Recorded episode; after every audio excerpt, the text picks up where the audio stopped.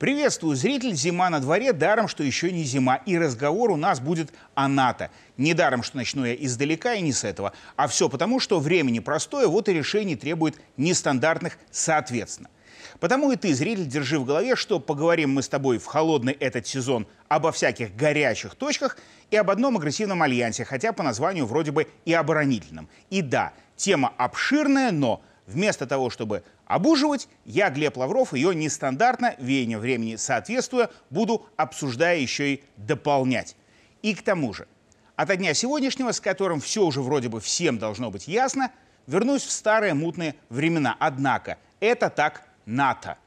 И потому далее, не продолжая, чтобы времени не терять, уже начну с конца. Конца года это 83-го, когда будущий палач Саддама Хусейна Дональд Рамсфельд в статусе спецпредставителя Белого дома летал в Багдад за руку свою жертву поддержать и сообщить, что по-настоящему независимая страна – это та, которая может обеспечить свои внешние интересы.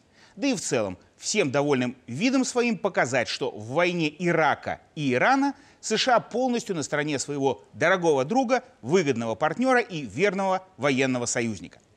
Но шли годы, и когда Ирак захотел свои внешние интересы еще и в Кувейте обеспечить, американцы, считавшие тамошнюю нефть почти своей, Багдаду быстро сигнализировали, и ракетами отнюдь не сигнальными, что дружба и партнерство с Вашингтоном – дело поправимое.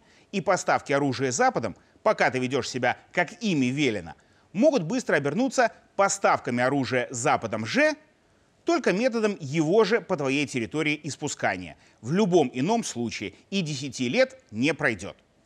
Так вот, с тех мутных старых времен прошло 30 лет, а тактики США, Запада в целом и НАТО в частности не поменялись, как облик пустыни на Ближнем Востоке, то есть совершенно. И вот уже Йенс Столтенберг городу, миру и партнерам в городе Киеве, как когда-то Рамсфельд друзьям и союзникам в Багдаде, заявляет – это может звучать парадоксально, но реальность в том, что лучший способ обеспечить долгий и прочный мир Украине состоит в поставках оружия Украине. Хотя, казалось бы, что тут парадоксального? Они всегда именно так и поступали. А если, вернее, когда потом сливали своих друзей, союзников и партнеров, то ничего. Всегда находились новые из числа тех, кому почему-то казалось, что с ними США, Запад и оборонительный блок так некрасиво не поступят. А зря. Ведь кидать нынешнего партнера натовцы начали прямо уже, на той самой встрече в Румынии, на которой Столтенберг про парадоксы рассуждал. На ней еще представитель Киева заявил, что раньше главным словом в их арсенале было оружие, оружие, оружие, дайте. А вот теперь ключевым термином является «дайте быстрее, быстрее, быстрее». Но речь, конечно, не только лишь про все оружие, а про системы ПРО в первую голову. Так вот, по итогу встречи в Бухаресте этот же представитель Киева, голову понурив, сказал, дипломаты НАТО дали ему целый ряд новых обещаний по вооружению, но отказался сказать, включает ли это предоставление систем «Патриот». Так об этом написали в украинской версии «Голоса Америки», в которой за день до этого, то есть параллельно с румынской встречей, уже писали «Сейчас мы не планируем поставлять «Патриот» в Украину», цитируя Пентагон. И если после этого с кидаловым натовского партнера Киева все как раз ясно, все в западной традиции, то был на румынской встрече отмечен и парадокс, но не тот, о котором говорил Рамсфельд, э, ну то есть Столтенберг.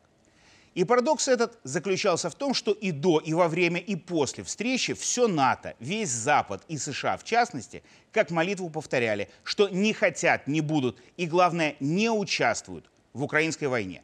И как и насчет всего прочего, конечно, как бы это помягче, они все говорили неправду. Как понимать заявление НАТО, генсек НАТО, который говорит, что поражение Украины будет означать поражение Североатлантического альянса. Так кто сегодня в Украине воюет? НАТО. Так какой вывод напрашивается по итогам встречи НАТО в Румынии? Не сказать, чтоб нестандартный, а именно, если слышите заявления США, Запада или НАТО, причем от любого из них и любые, знайте, прямо в этот момент они кого-то кидают. Кого конкретно и в чем именно, разберемся. И все в том числе я, Глеб Лавров, тему будем дополнять. О, кстати, дополню сразу. 14 лет назад, как раз в Румынии, как раз на встрече Альянса, блок Запад и США говорили как раз о натовском будущем Украины. И знаете, что случилось с их обещаниями? Вижу, знаете.